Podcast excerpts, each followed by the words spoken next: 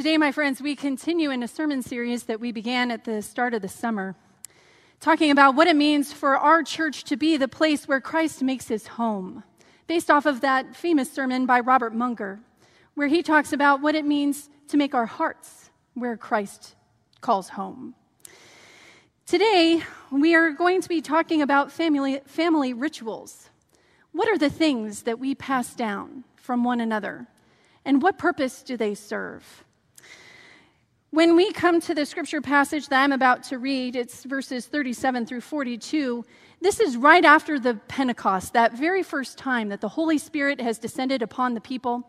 And Peter is responding to accusations that he and his friends, because they are speaking in tongues, are somehow drunk. And so he gives this long defense, which really some refer to as a speech. And then it's right at the end of that speech that we pick up with our, our scripture passage for today. So this is Acts 2, verses 37 through 42. It says, Now when they heard this, this is the crowds, when they heard what Peter had said, they were cut to the heart. And they said to Peter and to the other apostles, Brothers, what should we do?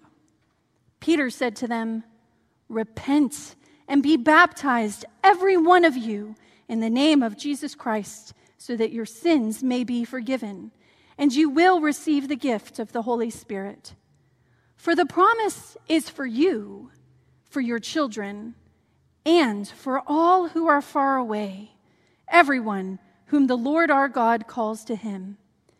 And he testified with, with many other arguments and exhorted them, saying, Save yourselves from this corrupt generation.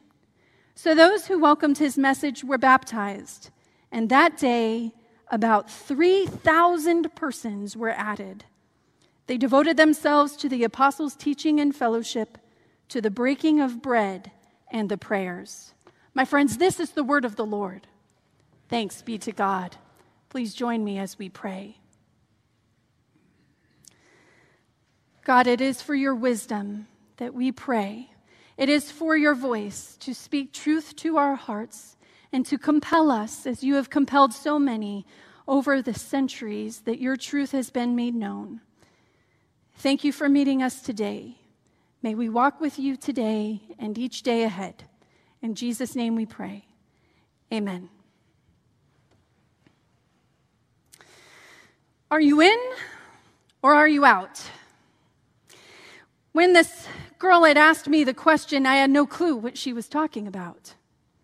It was summer. I was around 16 years old. A group of my friends and I had driven down to Huntington Beach and set up our towels on the sand as close to the water's edge as we could get without getting wet. I had been lying on my towel, fooling myself into believing that I was capable of getting a tan, when a group of three girls about our age walked over to us, casting their shadows between us and the sun. We're taking a survey, one of the girls said with a really big smile. Do you mind if we ask you some questions? Confused, my friends and I looked at one another and sort of shrugged and agreed to take their survey.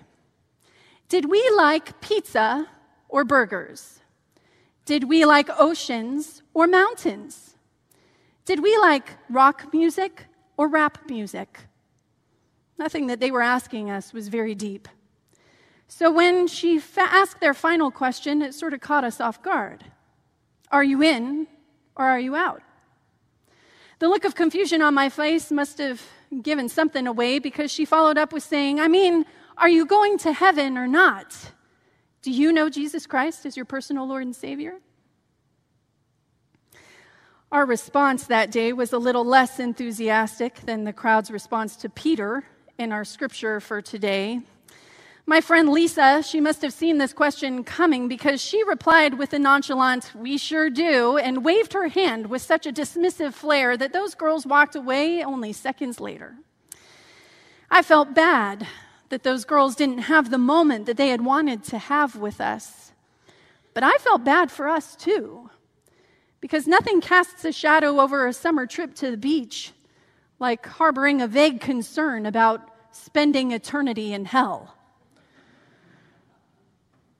Why was it that the 3,000 people responded joyfully to Peter talking about Jesus Christ that first Pentecost day. But the three of us on the beach were left feeling ashamed and doubting Jesus' goodness.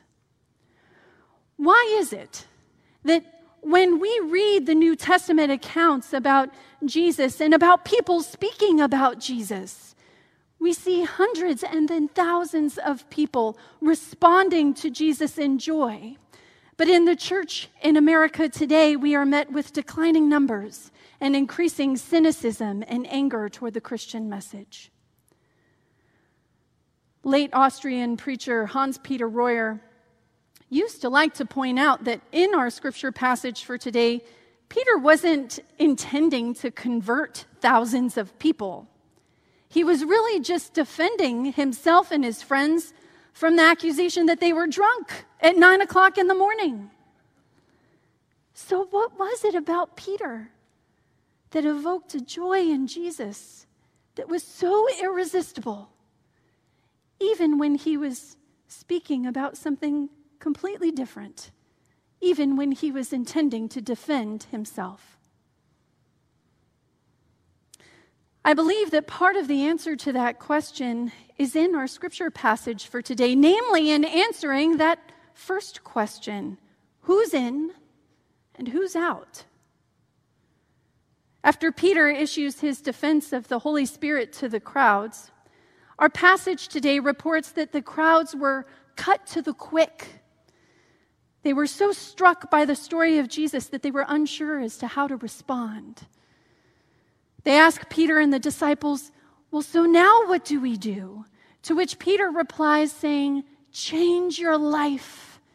Turn to God and be baptized, each of you, in the name of Jesus Christ, so that your sins are forgiven. He says, The promise is meant for you and your children, but also for all who are far away, whomever, in fact, our Master God chooses to invite.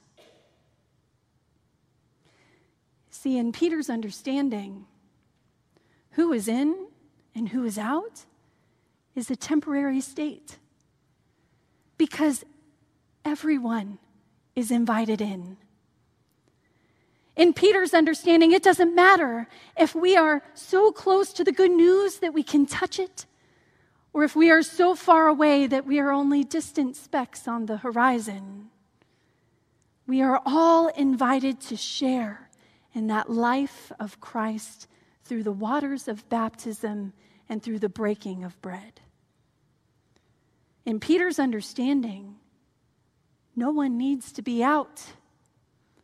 Everyone is worthy of the rituals of faith, and anyone can be trusted with the precious heirlooms of our traditions. For us who are Christians, the rituals and the heirlooms of our faith, they are the sacraments. Their baptism over here, they're meeting at the Lord's table over here. We call them the signs and seals of our faith in the Presbyterian tradition. They are living demonstrations enacted by a worshiping community that is not bound by time or by location, but is only bound by the uniting spirit of Jesus Christ. Even though Peter called people to baptism from far away, the church has gone on since to bicker a little bit over who is in and who is out regarding these sacraments. It's one of the many reasons why we have so many denominations and separations within the Christian church. In fact, this question about who is in and who is out in regard to the sacraments made it into our national news this week. This week, the U.S. Catholic bishops drafted a document on the meaning of the Eucharist of the Lord's table. And as a method for pressuring the president's, the president's political views, considered barring politicians who are pro choice from coming to the table. The plan was met with fury by Catholics and non Catholics alike. Critics reminded the bishops that this table was not theirs, but belonged to Jesus Christ. And if Jesus was willing to invite Judas to his table, then who are we to disinvite anyone? It's easy to point our fingers at others, right? But all too often, all of us take some comfort in excluding other people, in picking or choosing who is in and who is out. Of course, we nearly always start from the position of determining that we are certainly in, which is why the practice of the sacraments continues to be just as important today as it was in those first days that were recorded in Acts. Because nothing includes people faster than inviting them to fully participate in the rituals of the family and few things better assure someone that they really belong than gifting them with a precious heirloom.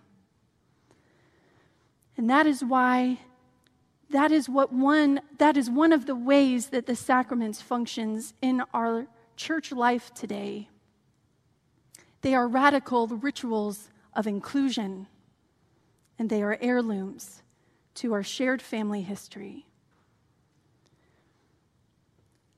I want to ask you a question. Can you remember a time that you felt welcomed as an insider?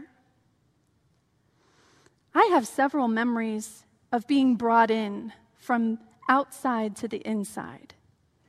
Like the time when I was an international student living in England, and my friend Claire brought me to her family home to meet her parents and to show me the town that she grew up in. Or like the time when I was a young teenager and my Aunt Barbara gave me pieces of her jewelry and took the time to explain to me the significance and meaning of each one. Or every summer when my grandmother would invite me to come and join her on the porch swing in her home in central Indiana to trim peas from her garden for the dinner that night. These feelings of inclusion and belonging, they've stuck with me over the years. And they have determined my allegiance, they have determined my affection, and they have made up my identity. Knowing that we truly belong, that we are insiders, it's enough to change our life. It's enough to call 3,000 people to Christ. It's enough to open the doors of heaven to any who want to go. So, my friends, this radical belonging that is preached by Jesus Christ, that is reiterated by Peter in our scripture for today, this radical sense of belonging, it is intended for you and for me. It is intended for our children, and it is intended for all of those who are far away. I don't think that the question is who is in and who is out, who is accepted, who is rejected, which of us are in and belong and which of us don't. I think the question is much similar, sim- much more simple than that. The question is are you in? And who are you bringing in with you? Amen.